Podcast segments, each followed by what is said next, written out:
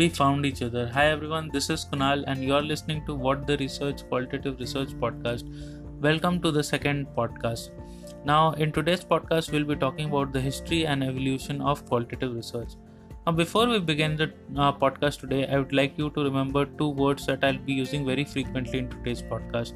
These words, words are positivism and interpretivism. I repeat, it's positivism and interpretivism. Now, to just simply explain you for the time being, positivism is nothing but quantitative study, and interpretivism is nothing but qualitative study.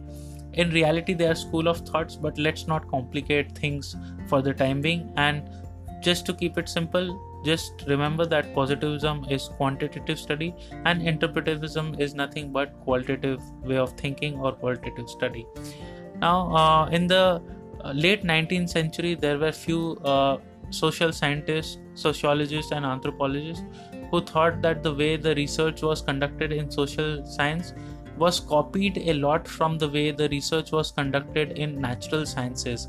So uh, basically, uh, uh, this the way research in social sciences was conducted in the 19th century was that a lot of emphasis was given on using statistics and understanding or having one result one final result of why a certain thing was the way it was. So which was also inspired from the natural law. Now what is the natural law? To just explain you briefly and simply uh, the natural law is something like the law of gravity. Law of gravity is a natural law so whether it is a human being or an inanimate uh, stone if you throw or if it falls uh, from the building the human being or the stone both uh, of these objects will experience the law of gravity. So even when uh, you know social scientists were trying to do uh, social research they wanted to uh, have one singular finding for or generalization for the society that they were studying and some of the social scientists uh, during that time felt that hey this was wrong and you know actually using statistics we cannot uh, have one generalized uh, finding or we cannot really understand the complexities of societies or various phenomena in the society and one of the f- first and foremost uh, uh, sociologists or social scientists to do this were Marx, Durkheim, and Charles Booth. Now, in the last podcast, if you remember, I've already talked about the French uh, sociologist Emile Durkheim and his uh, research on suicide. Um, today, let's talk about Charles Booth. And Charles Booth was someone who was also born during the 18th century, and he was basically living in London during this time. And uh, in in his initial years, Charles Booth was also influenced by positivist way uh, of doing research and using a lot of statistics in his research. But then he also later on became interested in poverty and understanding poverty. And what he felt that uh, he could not really understand poverty or one could not really explain poverty using statistics. So one could not answer how does it feels to be poor using statistics? And this always uh, you know uh, troubled Charles Booth, and therefore Charles Booth took an uh, qualitative approach to understanding poverty and the labor class during that time. And from nine, uh, from 1891 to 1903, Charles Booth published a whopping 17 volumes titled "Life and Labor of the People in London," where he spent a lot of time with the labor class uh, who were staying in the suburbs of London, and he tried to understand the labor class and what it actually meant to be uh, a laborer in the uh, um, in the society then at that point in time. Then came the 20th century, where the emphasis was a lot on uh, ethnography, and uh, there was this famous anthropologist known as Malinowski uh, who did a research in uh, Trobriand Island funded by the Australian government uh, and he introduced uh, many concepts uh, of ethnography and he was one of the foremost anthropologists. And one of the famous concepts that he introduced was participatory observation where basically participatory observation means that the research the researcher participates in the observations or the a field that the researcher is studying. So basically when i'm studying a field or an area i am also involved and i'm participating and talking to people. I'm writing my experiences also when i'm doing this. And we'll we'll be studying um, in uh, you know later podcasts and we'll be seeing in detail what it means uh, to do be using participatory uh, research as a tool and a non-participatory research as a tool and what are various other tools that are used in research. So don't worry about that.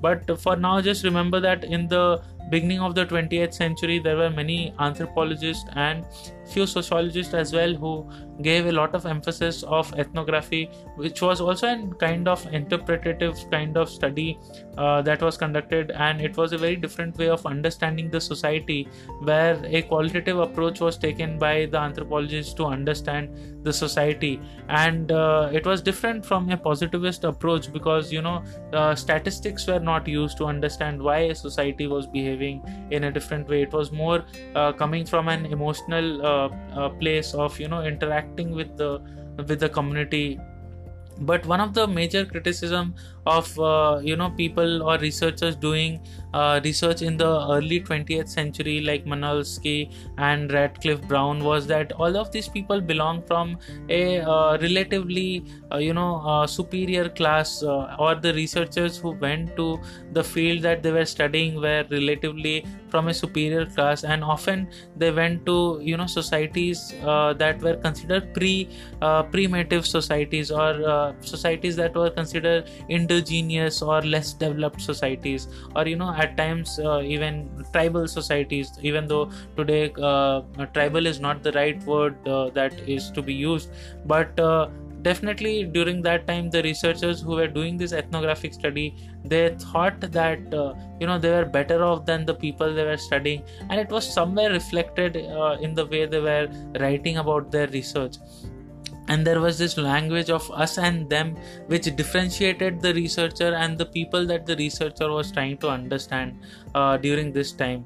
Then uh, after uh, the 20th century in the later part of the 20th century beginning of 21st century the chicago school of sociology came into picture and they introduced uh, the newer methods of qualitative research.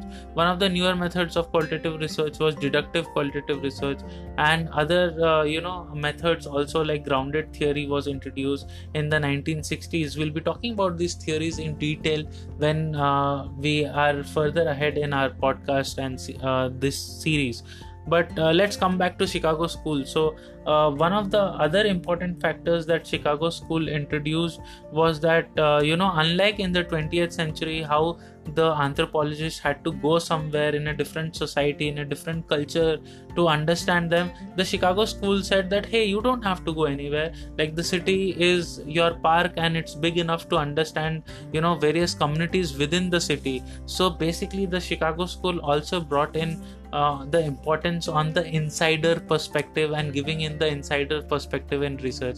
Now, when we are doing our uh, next podcast, I'll be talking about insider and outsider perspective in detail, and I'll also be talking about covert and overt research in detail. It'll be really interesting.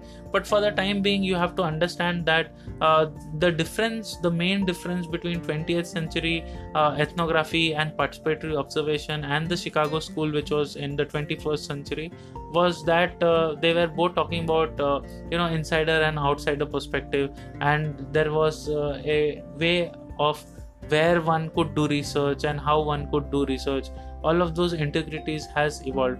Today uh, there are uh, you know uh, researchers who have written a lot about the way research or specifically qualitative research is to be written and how the researcher needs to be sensitive to not having this bias or addressing their biases through reflexivity uh, by, by using reflexive exercises in qualitative research. So, we'll be talking about all of this as well uh, in our complex issues as well in our later part of the uh, podcast. So, to give you the recap of what we have done today, we studied about the history and evolution of qualitative research.